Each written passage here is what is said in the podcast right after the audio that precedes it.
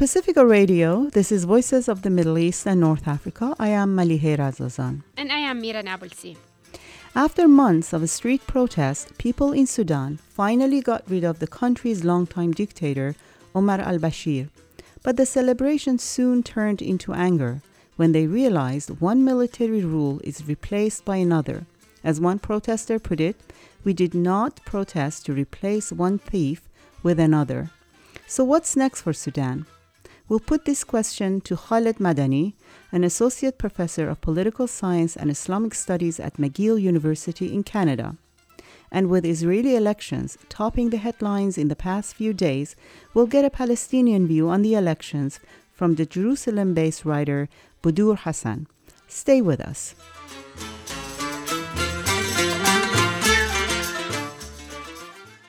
Nearly three decades after Omar al Bashir came to power, the regime faced a formidable challenge posed by a fresh wave of unrest that started in northeastern city of Atbara on December 19th of last year.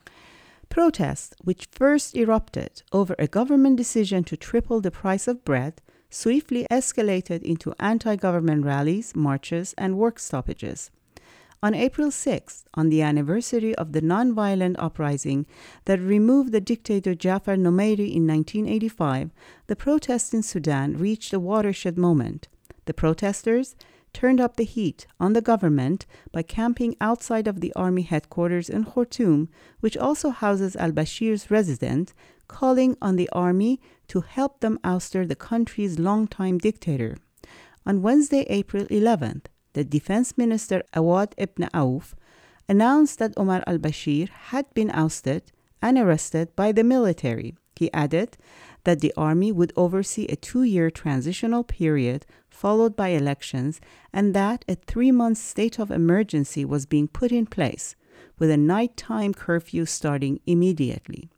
So, what's next for Sudan? To get a clarity on the rapidly changing situation in that country, Shahram Aghamir spoke with Khaled Medani, an associate professor of political science and Islamic studies at McGill University in Canada. Khaled, why don't we start by talking about the key points in the announcement made by Vice President and Defense Minister General Ibn Auf on Thursday, yes. April 10th, where he declared the quote unquote toppling of the regime Yes. and formation of a military led transitional government which would rule Sudan for two years. Yes, well, there are a number of important points. The first, of course, being, as you mentioned, that there would be the establishment of a military transitional council that would consist of people from the military, oversee what he said is a transition to quote unquote free and fair elections in two years. That is extremely important. Another uh, very important point uh, having to do with the ouster of Omar Bashir himself is that he suggested, or rather directly indicated, that the reason, and he explained the reason for the this what I call an internal coup was that Omar Bashir had insisted on using a great deal of violence to stop the protest and mobilization, and in particular the sit-in that has been ongoing for almost six days now in front of the army headquarters. And Awad ibn Auf who is now, of course, the de facto head of state and the military leader of the country, suggested that the army decided that disagreed with him in terms of the use of violence to quell the protest and disperse the sit-in uh, protesters, and that was one of the main reasons that they ousted him. He also said another important point is that that Omar Bashir is now in quote unquote a safe location which of course has its own implications for the future of Umar Bashir himself and of course of the military regime in terms of whether he would be given to international authorities and in particular the International Criminal Court that has indicted him for war crimes. So it's a very important aspect of the statement that he made, which was really important. Another important statement that hasn't been highlighted is that he said that this uh, military transitional council would consist of, of course, the Sudan Armed Forces, of which he, of course, he's the, the head, but also of the main, basically, security apparatuses of the state, that it would include the National Intelligence and Security Services, headed by Salah Ghosh, And he also suggested that it would include the paramilitary security forces of the Rapid Support Forces headed by Hemedti in the Sudan. It basically was a statement that represented, uh, in his own words as well, the basically objectives of what in Sudan is called the Supreme Intelligence Committee, of the Sudan Armed Forces, which included, of course, the includes the Sudan Armed Forces. It includes the intelligence apparatus linked to the state, and even the paramilitary forces. So those are some of the essential points that came with the statement this uh, that he made. The points that he did not make, of course, are equally important, if not more important, and that is number one, he did not acknowledge that there would be the participation in this interim period of any of the political parties, let alone the uh, members of the opposition associated with the Sudanese Professional Association.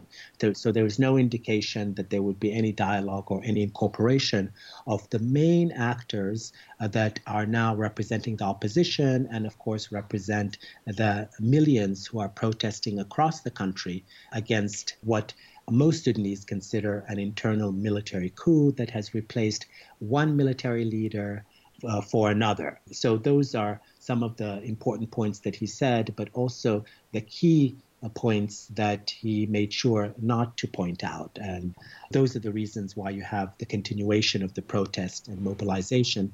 Uh, most Sudanese across the country, not only in the capital city of Khartoum, are now calling for the persistence and sustainability of these uh, protests and sit ins, uh, not only in Khartoum, but throughout the country, in order to, in their own terms, wage a second coup. That is, that as many protesters now are chanting that the revolution is not over, and some are even chanting that the revolution has only now begun. How have the opposition groups such as Sudanese Professional Association, SPA, and other anti-government groups such as Girifna Resistance Movement reacted to the announcement?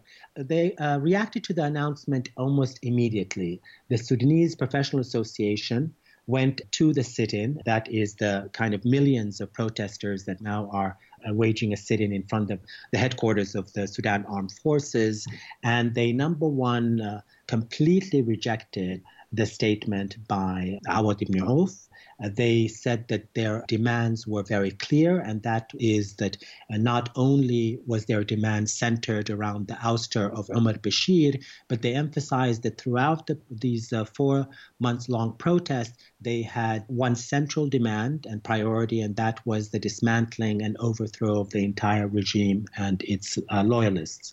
And so they made it very clear from the beginning, the Sudanese Professional Association, that they were calling for the ouster of the entire regime, not Omar Bashir, without any conditions. That uh, was the number one priority, number one demand.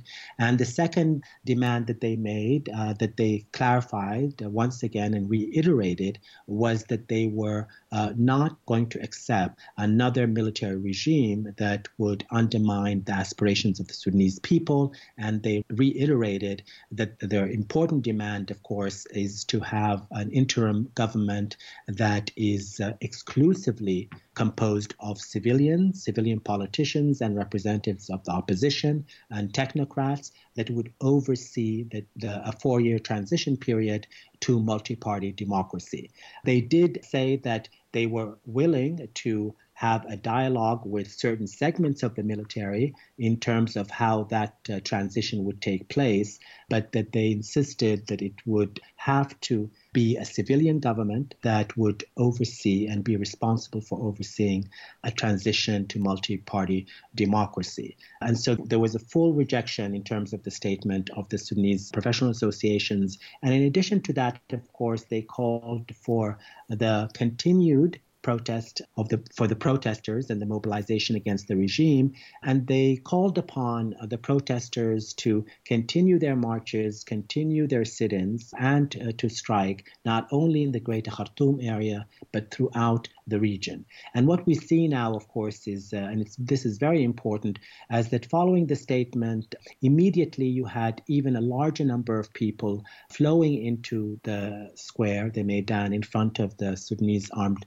headquarters making sure to send a clear message that they would not tolerate basically what is an internal coup and the consolidation of the military regime and the ruling party under the guise of um, ousting uh, one individual. That is, that they refuse to countenance the removal of one thief, as the protesters have been chanting, for yet another thief. And so it's an unequivocal opposition to the statement and to even giving any legitimacy to this revolutionary or transition, uh, rather, the Military Transitional Council. Uh, the other coalition that is extremely important in terms of the opposition is the, the political parties and associations that are associated along with the Sudanese professional associations under the banner of the Declaration of Freedom of Change. This is the larger umbrella group that was established in January of this year that incorporates not only the Sudanese Professional Association, but also the major political parties in opposition and the youth associations that you mentioned, which are also signatories to this larger umbrella of the opposition. That includes the youth organization that you mentioned, Girifna, but also the other key youth uh, movement and organization that is known as Sudan Change Now.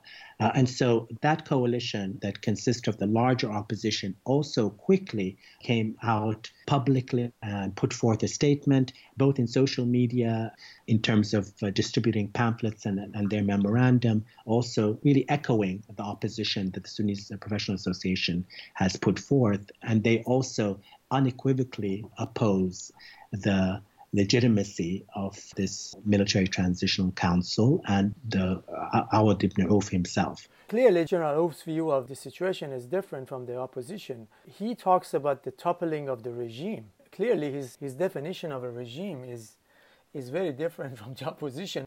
Maybe you can break it down for us and help us understand who is in charge of Sudan now I can only imagine it's a collective leadership. These are very much the people who have been in charge. Absolutely, there's no question. I mean, really, the uh, you know for Sudanese who know, of course, their politics full well, they're very clear about the fact that this is uh, basically a regime that is missing only one individual, and that is Omar Bashir. But all of the stalwarts of the regime of what was formerly known as the Bashir regime are still there. Uh, you have, of course, the people in charge are uh, Awad ibn Auf himself, who was appointed by Omar Bashir as defense minister. He also has a long history of having been the head of intelligence of the Sudan Armed Forces, also having been appointed by Omar Bashir in the past. Uh, you have also, of course, the very powerful uh, spy or chief of intelligence, Salah Ghosh, who's the head of the National Intelligence Security Service. He's also part of this regime. And you have Hemeti, of course, who is the head of the these paramilitary forces, security forces that are linked to the regime. So the same major characters, of course, remain. Uh, it is, as Sudanese activists are, have made very clear, only a cosmetic change that replaces one face with another, or rather ousts Umar Bashir from that regime and those institutions that continue and have continued to uh, rule the country for three decades. Of course, uh, through authoritarianism, repression, and a great deal of violence against any form of opposition. They also make it clear that these are all, uh, without exception, really some of the most important founders of or members of the early Islamist movement that was headed by Hassan Turabi. In fact, almost without exception, all of them have been involved with the real expansion and trying to popularize the Islamist movement before it took power in 1989, and all of them following the coup of 1989, the Islamist backed coup of uh, Omar Bashir, immediately were appointed uh, into high position in the military and the security forces. So these are the same individuals that have essentially been part of the regime and that have been ruling Sudan in conjunction with, with Omar Bashir for three decades. Uh, it's important to emphasize that because it uh, really helps to explain the rage that is ongoing in Sudan and the continued insistence on the part of the activists and protesters who've been fighting this regime basically for four months, their commitment to the overthrow of what they believe is the regime and the institutions of uh, this authoritarian regime. So it is not something that uh, Sudanese are unaware of, obviously. And this is why they are very much opposed to Awad ibn Auf. I do want to mention that uh, for some of your listeners, they may not be familiar with this new leader. And one of the important points to explain, and many activists have made this very clear, and that is that he is not equally brutal, if not even more brutal than Omar Bashir, which is, of course, hard to hard to imagine. But uh, this is an individual that has been uh, sanctioned by the United States and the International Criminal Court for violations of human rights, and is associated with, of course, of uh, crimes against humanity and war crimes. Uh, when he was essentially the head of the intelligence of the Sudan Armed Forces between 2003 and 2007, and he was primarily responsible for issuing directives to militias, especially the Janjaweed militias in Darfur, that were responsible for ethnic cleansing in that region of Sudan, and that resulted in the death and killing of upwards of 300,000 Darfurians in Sudan and the displacement of almost 2 million Darfurians. Hmm. So he is really, from the perspective of Sudanese activist, a brutal dictator who has not only blood on his hand, but by any estimation is essentially a war criminal. This is not going to be an autocracy, it's going to be a collective leadership of these notorious leaders who have been taking part in these crimes, essentially running state institutions even before these developments. I think that they're a little bit confounded right now. I have to be quite clear about it. Uh, one of the reasons the statement did not actually mention individuals that would be manning or compose this transitional military council is that, by all accounts, and, Sudanese, and sources in Sudan have informed me personally, that there is a great deal of divisions even among the upper ranks of the Sudan armed forces. Uh, that is, right now, there are intense negotiations between these officers uh, at the higher rank uh, of the Sudan armed forces in terms of uh, what individuals would actually make up this transitional council. So you have not only a rift and, and deep divisions between the uh, upper ranks of the military and middle and, and, lower ranking officers, which really is one of the main reasons that uh, Bashir was ousted in order to preserve the unity and integrity, so to speak, of the Sudanese armed forces. But at the same time, they have divisions between themselves. And this is something that we have to follow closely because who gets appointed to the Transitional Military Council mm-hmm. will let us know a little bit more about the composition of this military regime. But the most important point for now to really emphasize is that these are all uh, individuals that are very loyal to each other for instrumental reasons. Uh, many of them, the majority of them, actually have been indicted by the International Criminal Court, uh, and they feel that their destiny is really intertwined and their survival is intertwined with each other. Sure. And this is the reasons they preempted any kind of dismantling of the institutions of the regime that is, of course, uh, the central demand of the protesters protesting right now. Given the history of the uprisings in Egypt, Tunisia, Yemen, and some other countries in the region, and the way ruling blocs in those countries responded to the mass protests by removing just a handful of individuals from office in an attempt to maintain the status quo. Was the Sudanese protest movement surprised by this recent development in their country? Absolutely not. I want to be very clear that the Sudanese Professional Association, I think I've mentioned in this program before, and the youth movements in particular, even more so than the, the political parties, have been calculating and strategizing in terms of what would make this kind of mobilization against authoritarianism successful.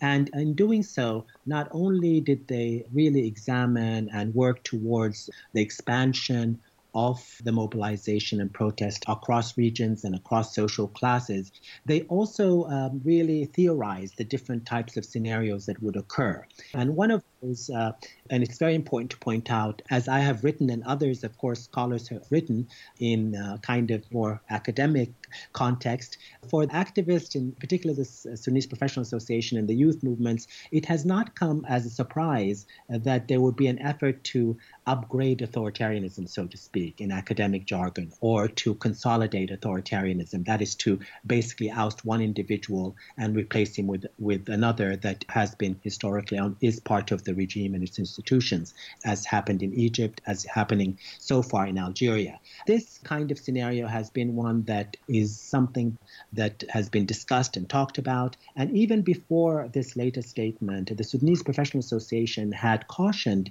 those who are sitting in the, the hundreds and thousands, and some say millions sitting in in front of the of Sudanese uh, armed forces headquarters that it was likely that this kind of scenario would happen. And you can see this, by the way, in social media before even the protests became as large as they have been, and be, even before the sit in that's been ongoing for the past six days.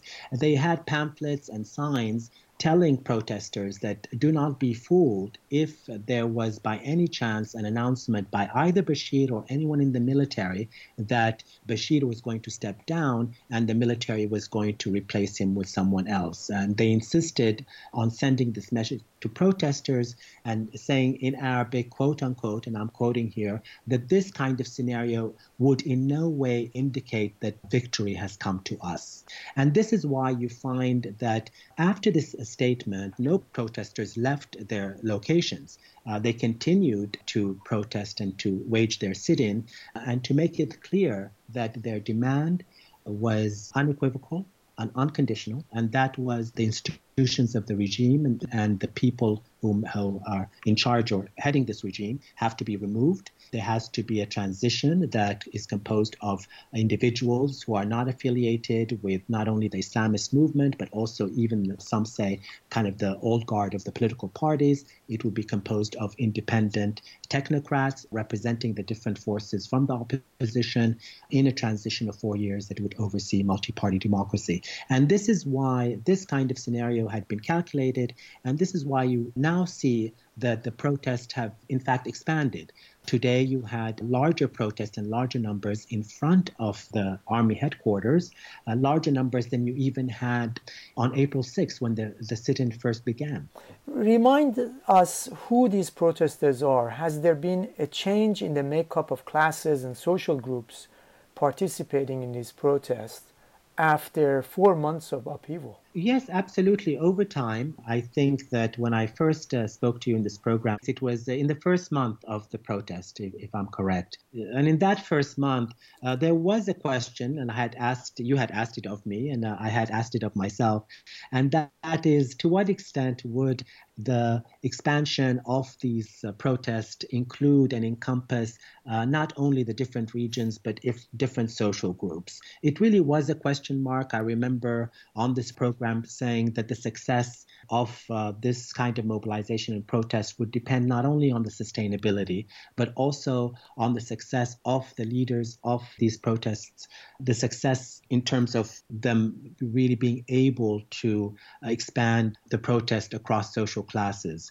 In the past uh, three months, there is absolutely no question that the leaders of these protests or those who have been co- coordinating, in particular the Sudanese Professional Association, has uh, registered remarkable success in expanding this movement from its middle class base, so to speak, uh, not only across the regions, but across working class neighborhoods and the poorer quarters of the Greater Khartoum area. Those areas, particularly the working class areas of Greater Khartoum, you know, neighborhoods such as uh, Burri in Khartoum North, uh, Wad Nubawi in Omdurman, these are solid working class neighborhoods, and they have actually been the ones that have been the most important sites of protest and the ones that have sustained protest in the case of Burri uh, literally on a daily basis. In the case of Wad Nubawi in, this, in the town of Omdurman, each Friday, uh, without fail, they have gone to the streets. So what began essentially, at least in Khartoum, what began as a middle class movement has not only expanded into the working class neighborhoods of Greater Khartoum, uh, those working class neighborhoods and uh, other neighborhoods surrounding the Greater Khartoum areas have been actually and have played the greatest role in sustaining the protest. And this is really something that, even I think that having spoken to them, some of the leaders of the Sudanese professional associations were not 100% sure would actually materialize. What we see even more recently, by the way, and this is also important important is that you have some of the wealthiest quarters and neighborhoods of the Greater Khartoum joining the protest. Some of the most you know, wealthiest business families and entities and corporations in the private sector, those that are not actually uh, linked uh, to the regime, which are few, have not only joined the protest and the mobilization, they have now also provided services, they provided food, they provided water. Uh, and so this is an absolute remarkable expansion in terms of its uh, the kind of the, the social basis of this movement. And I don't think that you necessarily see that kind of expansion across the social classes in uh, the other Arab countries so far. Although one has to say that in Algeria there's been a, a remarkable expansion across regions, which is something that is extremely uh, extremely notable. So in that sense, there are similarities, but I would say the Sudanese Professional Association has been remarkably successful in expanding these protests across regions, which is uh, very significant and also throughout the social stratum of and social segments of societies. You also have the incorporation or the joining in by traditionally Sufi organizations that have been in general supporting the Islamist regime. And these include a number of very influential Sufi Muslim turuq, as we call them in Sudan, and organizations that have joined wholeheartedly not only in the marches but also now in the sit-in in front of the army headquarters. What can you tell us about the organizational characteristics and leadership of the protest movement in Sudan? Uh, well, I think that it's very important to ask this question for a number of reasons. And one of the most important ones is that you see in the coverage of Sudan, because there is insistence on comparing Sudan, I think, to other Arab countries, uh, a real insistence or at least a bias towards this notion that the uh, opposition is somehow weak. Even some Sudanese analysts, I would argue, have made that claim that uh, there is really no one to speak to, that uh, a transition, a civilian transition, would be weakened by the fact that you have weak political parties and a weak opposition. And I would like to argue that that's the furthest thing from the truth. Oftentimes, the way that political parties in the Arab world are circumscribed, uh, whether it's in Egypt or Algeria, and how civil society is, of course, also delimited by the authoritarian policies of Arab regimes gives one the impression that even in Sudan that that is the case. And that is not true. I think the Sudanese Professional Association has demonstrated very clearly that they are an extremely legitimate, extremely even powerful, and of course independent opposition movement. I think that by January of this year, it was very clear that they were joined wholeheartedly by the majority, in fact, all of the main opposition political parties under the banner of the Declaration of Freedom of Change. Uh, you have one side, uh, an opposition coalition that is called Sudan Call or Nida Sudan, that includes the Ummah Party and two important insurgent organizations from Darfur. That's very important. It also includes the Sudan uh, Congress Party. Uh, you also have the, the, National Consensus Forces that includes the Communist Party, a very important party in the opposition. And all of these have come together uh, with the Sudanese Professional Association in order to make it clear uh, to the Sudanese population, first and foremost, that there were legitimate, independent political parties and civil society organizations that are more than capable of overseeing a transition to a civilian government and multi party democracy. This is an extremely important point because, in the coverage of Sudan and in even uh, because of its linkages to the Arab uprisings and other Arab countries there, this aspect is underestimated and it's a source of concern for those who may you know wish upon Sudan some form of democracy or consolidating democracy, but are wary of the fact that perhaps there is a, a deep state of the kind of that is so authoritarian and dictatorial that it has decimated civil society and political party opposition. That is not the case in Sudan. I did want to reiterate what I did in previous programs, and that is in this case, Sudan, I think that uh, should be compared to African countries that have had, uh, let's say, for lack of a better term, uh, weaker states vis a vis their civil society counterparts and have been successful in transitioning to multi party democracy. It is not a surprise that at the moment we don't see any statement in support of the demonstrations from the Arab League. But just today, the African Union actually put forth a statement criticizing very directly the statement of Awad ibn Auf and stating that, quote unquote, that this was an inappropriate response to the aspirations of the Sudanese people and the mobilization of civil society towards democratization. So what we see now is actually the African Union that is taking a position in opposition to this internal coup that we see in the mm. Sudan. You have argued that the survival of the Sudanese regime is invariably tied to the loyalty of its coercive apparatus, military, police, security forces, and the militia.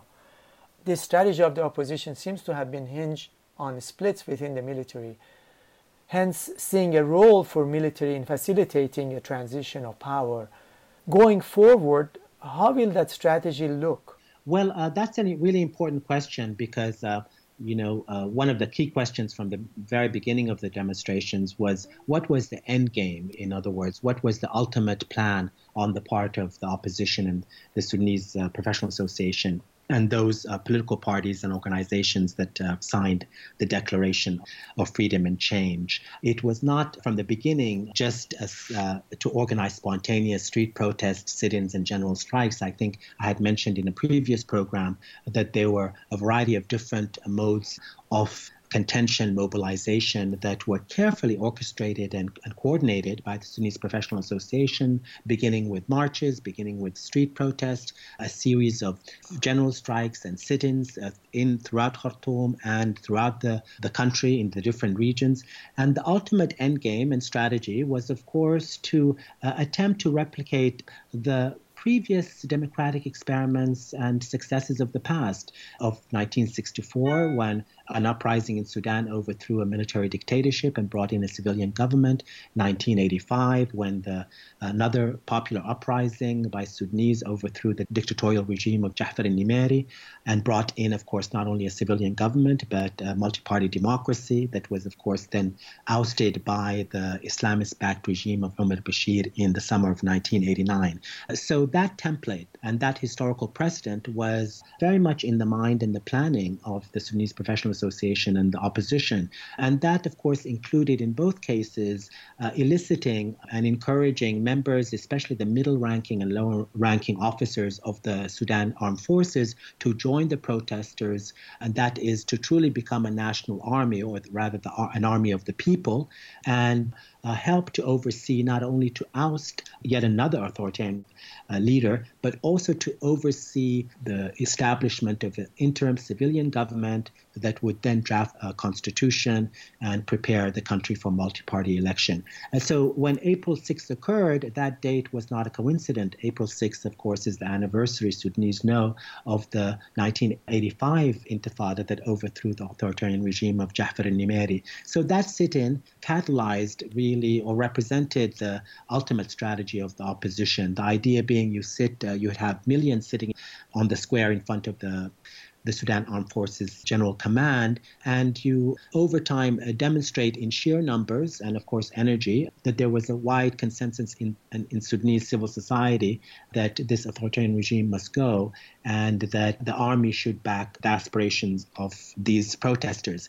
And that's exactly what began to happen only two days into the sit in, you begin to see not only defections among middle and lower ranking mil- military officers, but as you know by now, I think it's been widely covered, you have uh, middle and lower ranking mil- military officers not only protecting the sit-in and the protesters, those who are in the in the square, from the security and intelligence forces of the regime, but in at least two important cases, actually entering in, into violent altercations with uh, the national intelligence and security um, forces that are linked to the regime. That becomes a real turning point and because it changes the decision making and calculations of the regime itself. It is really at that point that Awad ibn Auf and those with him decided that Omar Bashir may indeed be a liability. That is, that either Omar Bashir goes and is ousted, or the entire regime and its institutions would fall in the wake of this revolutionary moment and uprising.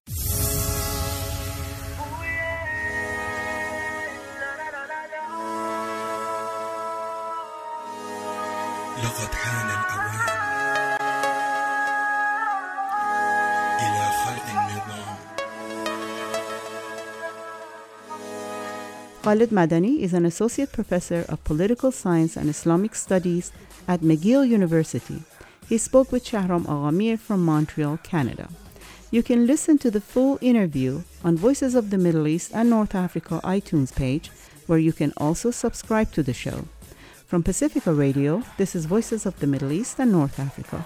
يلا حان الأوان. هذا وقت الشباب هذا وقت الرجال هذا وقت الأسود التي تمزق حبال. نحن كوحدة قوة تقدر تحرك جبال إلى متى نخان؟ إلى متى من حكم ديكتاتوري نهان؟ في هذه الأرض سنة كما تدين تدان في هذه الأرض حكمة كما تعين تعان فقد حان الأوان إلى خلق النظام. ومن عاش جبان فقد راض الظلام. إلى متى نكون؟ فقط قوم الكلام. إلى متى On Tuesday, April 9th, over 6 million Israeli voters headed to polling stations to choose their next government in a race that displayed all shades of right wing blocs in Israel. Results as of Thursday evening indicate that incumbent Prime Minister Benjamin Netanyahu is leading. His main rival, the Blue and White Alliance, led by former Chief of the Israeli Army, Benny Gantz, scored the same number of seats. But with most right wing and ultra Orthodox parties vowing to ally with Netanyahu, Gantz conceded the race even before the end of ballot counting. Pundits have mourned the Israeli left, predicting perhaps what could really be the final nail in the coffin of the two state solution. With a total of 65 seats out of 120 in the Israeli parliament, the Knesset, Netanyahu is now expected to form what's considered the most right wing and ultra Orthodox government Israel has ever seen. In the lead up to the election, Palestinian citizens of Israel were engaged in a heated debate about whether they should participate in the election. Although eligible to vote, many decided not to. Others voted in an attempt to block the rise of the Zionist far right. To get a better understanding of what's going on in the Palestinian community inside Israel, I spoke with Budur Hassan. She is a Palestinian writer and a legal researcher at the Jerusalem Legal Aid Center. I asked if election results make any difference for the Palestinians. For Palestinians, it does really make a little difference because, in terms of their militarism, their uh, preparedness to attack Palestinians in Gaza, the two are on the same line. In fact, Gantz used his record as a military commander as something to his credit when he launched his elections campaign.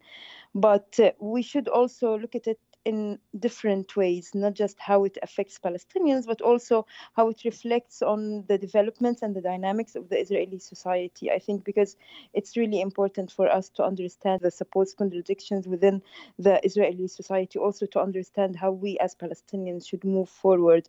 Because as you said, while it does really make little difference, it also gives us an indication to the strength of Netanyahu and to his popularity. That even despite the fact that three military commanders commanders organized together with another media personality who's Yair Lapid to form this blue and white coalition movement that is born out of the Israeli military establishment of the Israeli army in order to challenge Netanyahu in order to end his rule because that was the main uniting line of these four that we want to end Netanyahu. They didn't really rely on any ideology per se. Their main ideology anyone but Netanyahu and they promoted themselves as the only ones capable of defeating Netanyahu. And they played the army card.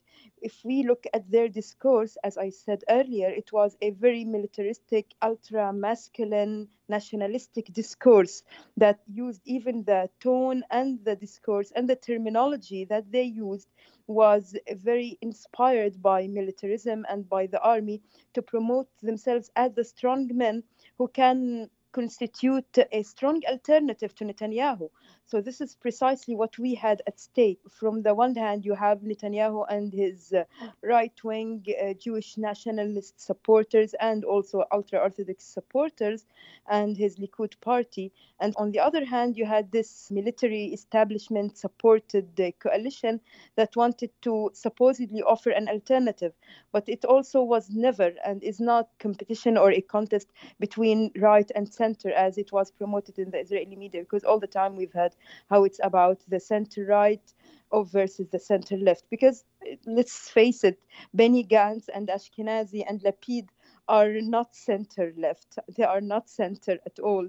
Their policies, in fact, when it comes to Gaza, when it comes to repression of Palestinians, even when it comes to the rights of Palestinians in the West Bank, are very right wing. Even when they talk about not annexing the West Bank, they don't talk about it out of uh, because they want to grant Palestinians their rights, but because they only see Palestinians as a problem that they need to somehow solve.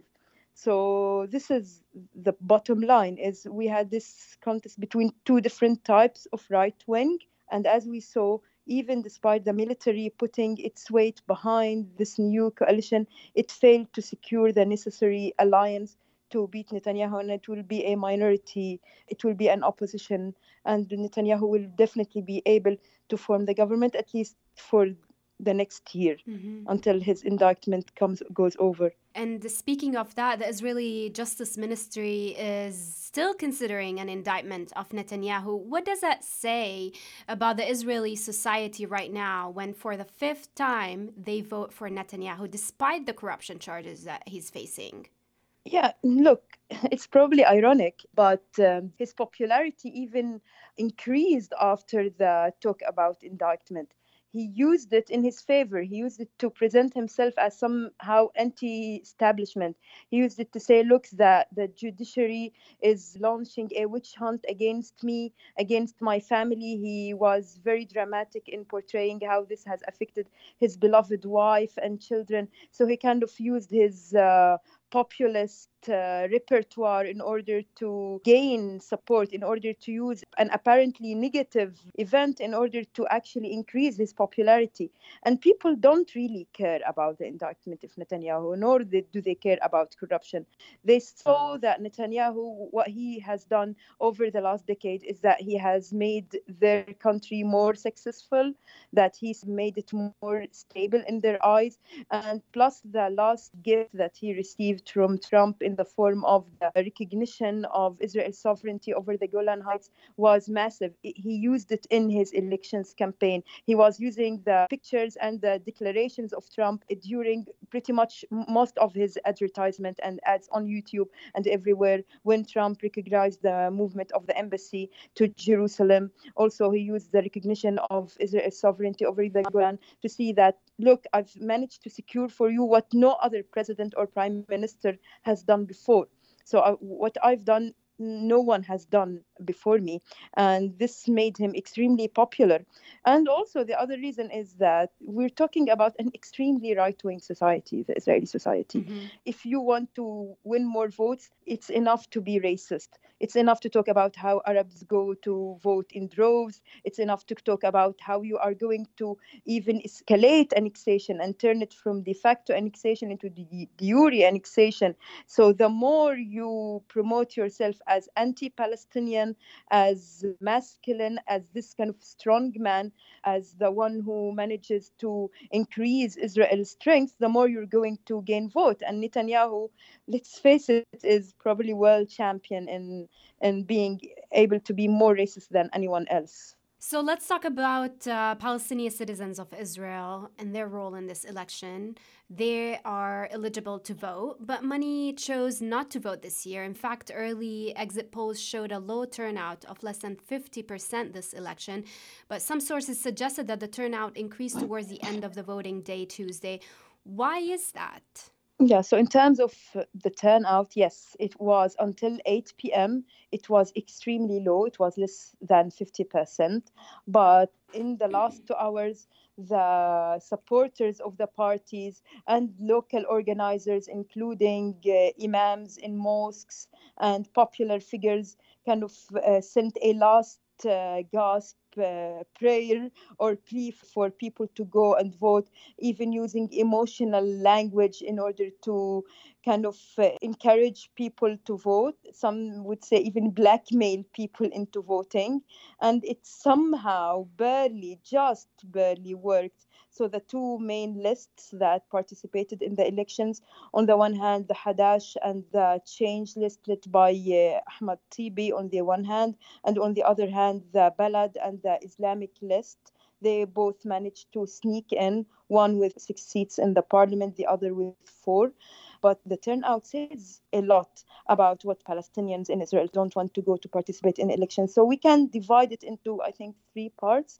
First of all, you have those who ideologically boycott the elections and who have always done that. So they oppose the elections out of principled reasons because we believe that participating in the elections in itself is going to grant a leaf of legitimacy to the uh, Israeli system, and we don't want to participate in this facade of democracy because we don't believe it in it anyway and we believe that there are other ways and other platforms in which we can mobilize in order to oppose israeli policies and in order to resist israeli colonialism. And i have to admit that this uh, pool or this section of those who didn't vote is a minority. So this section of people who boycott out of ideological reasons mm-hmm. are a minority and then you have the second segment of people who boycotted the elections or who didn't participate in the elections because they were angry about the joint list. They were angry about the, the, dissolution of the joint list.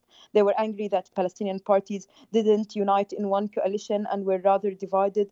They were angry with the way the Palestinian parties handled themselves during the elections with uh, all the struggle over who will get to uh, more seats and how the rotation the whole rotation will go on so can you just say something about this whole rotation i'm not going to explain it all mm-hmm. because it's too long yeah. but the, the the agreement was is for the for the first two years we're going to have certain members and for the second term or the second half of these four years we will exchange so we will have additional members in order to at least 18 or 19 people can sneak in and can get their opportunity so parties didn't really abide by this deal and uh, didn't respect it. And there were uh, ugly confrontations between the parties, which led Palestinians to think that what these guys and are more concerned with are just the seats rather than actually serving us.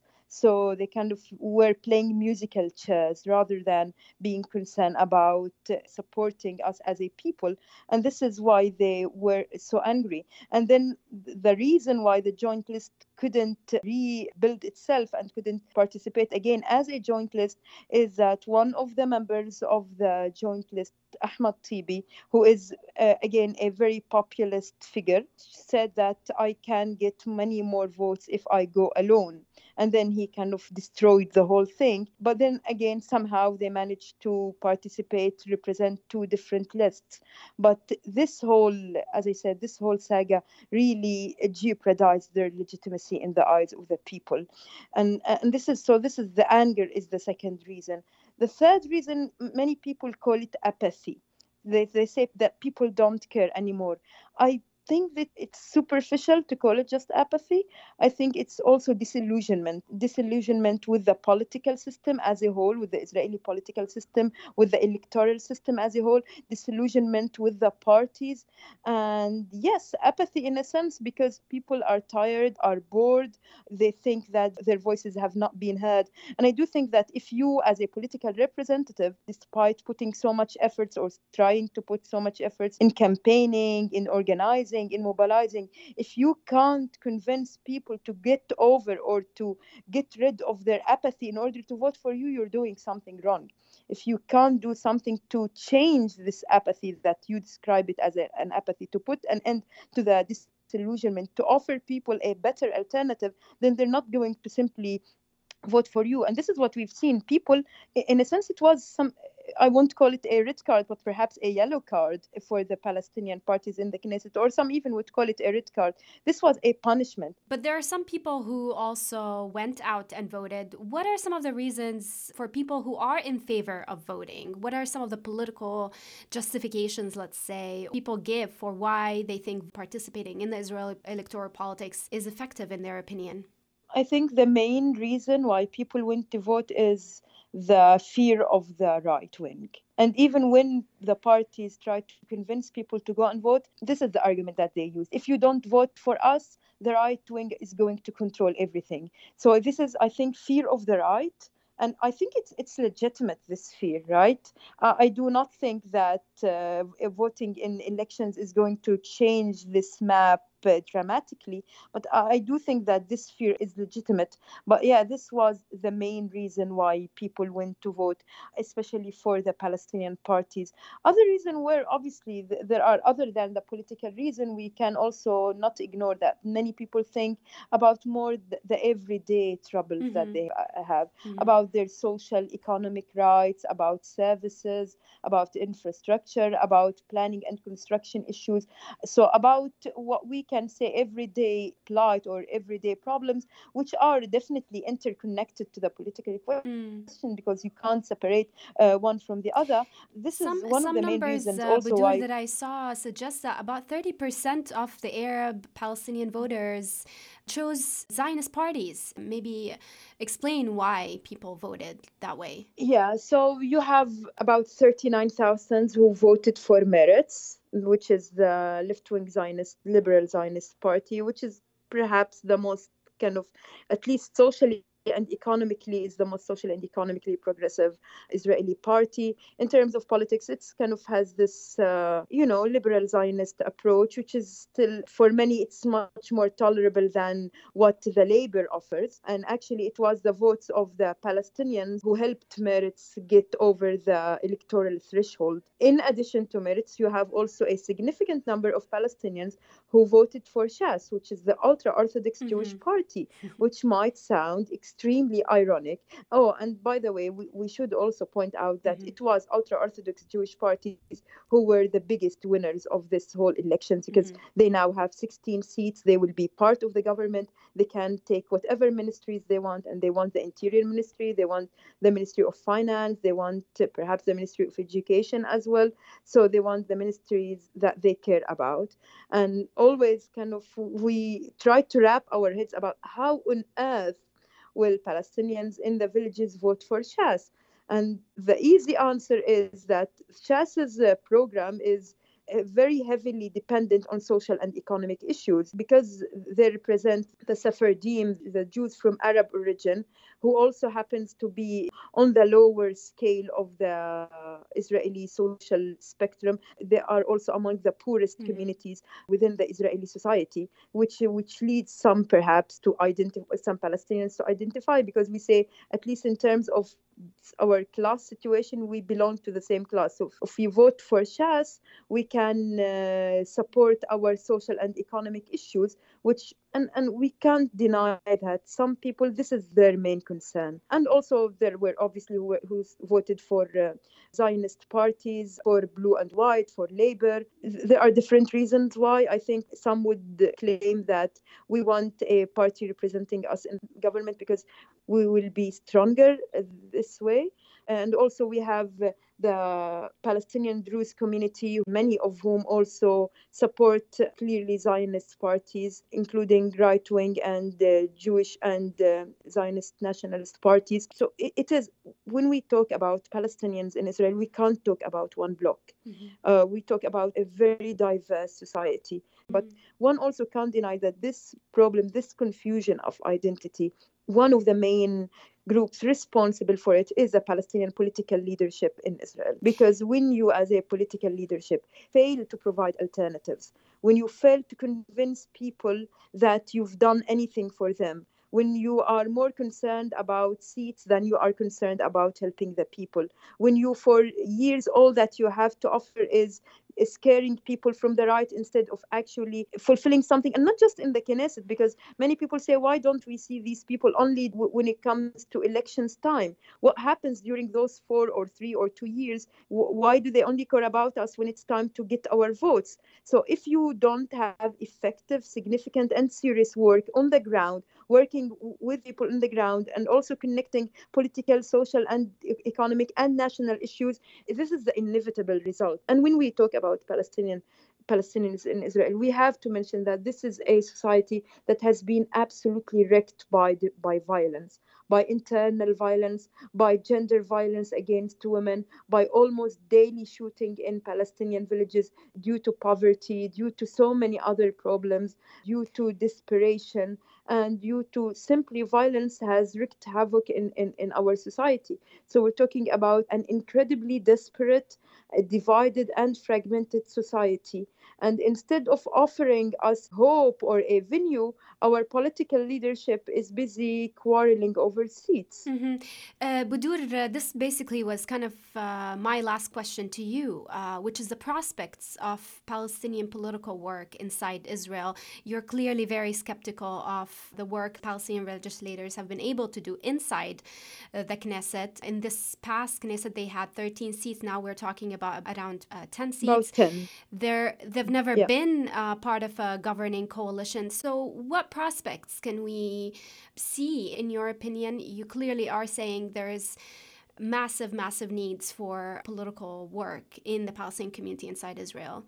There needs to be a transition, a shift on how we work. There is a political sciences professor, uh, Asad who called on Palestinian legislators to withdraw from the Knesset and to start from scratch, working on the ground with people. And I tend to agree with this point. I think that's the I know it won't happen, by the way. They are not going to do it. But now, what other prospects, what other things that we can do and outside of the Knesset? Because I'm really, if I was skeptical before about our prospects of doing anything in the Knesset, even look, even just uh, very small reforms, you know, you can do small things here and there, change some policies or in terms of budgets and budget allocation, in terms of changing certain master plans this you can probably do, but that's the maximum that you can do.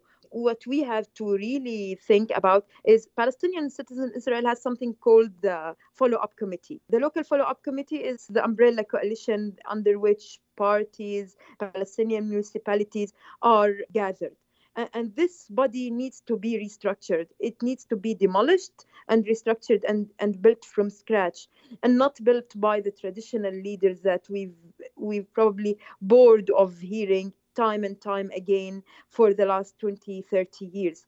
And and this body really needs to start working within the communities forming neighborhood communities working in every single city and in every single single village working in issues of violence and issues of education and also issues of gender equality and issues of identity and issues of national awareness there are so many things to work on but this traditional leadership that we have right now is absolutely incapable of leading this change mm-hmm. because they think according to the traditional modes of thinking rather than thinking of how you can build from below and how you can build by sharing and by working with people not just working for people or not just treating people as objects that need your help so this is absolutely essential to rebuild follow-up committee to rebuild it democratically so that the members of this committee are not simply chosen because of their history or because of their experience or because they're men and uh, and and to have it work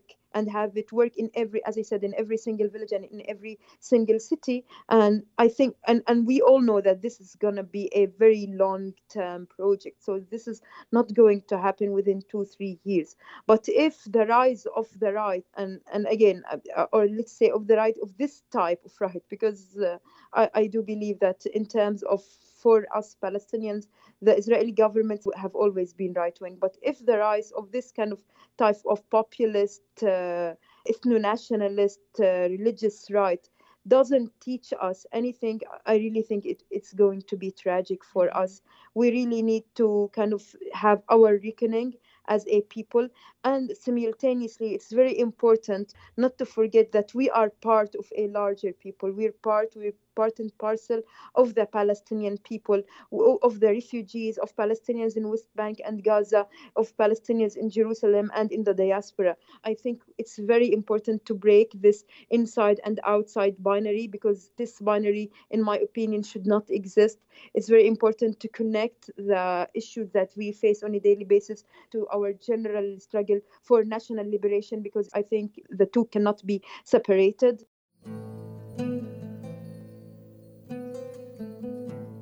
Budur Hassan is a Palestinian writer and legal researcher at the Jerusalem Legal Aid Center. She spoke to us from Jerusalem.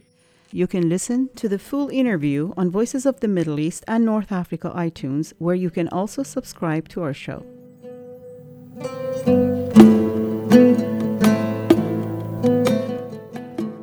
And that's it for us this week.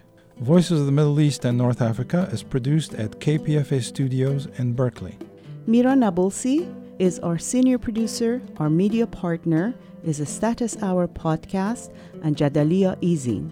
You can find us on Twitter at VOMENA underscore radio or listen to our past shows on iTunes or SoundCloud at Voices of the Middle East and North Africa. You can also reach us by email at vomenaradio at gmail.com. Please join us next week for another edition of Voices of the Middle East and North Africa, and thank you for listening. بكوب الشراب المرصع باللازورد انتظرها على بركة الماء حول المساء وزهر الكولونيا انتظرها بصبر الحصان المعدي لمنحدرات الجبال انتظرها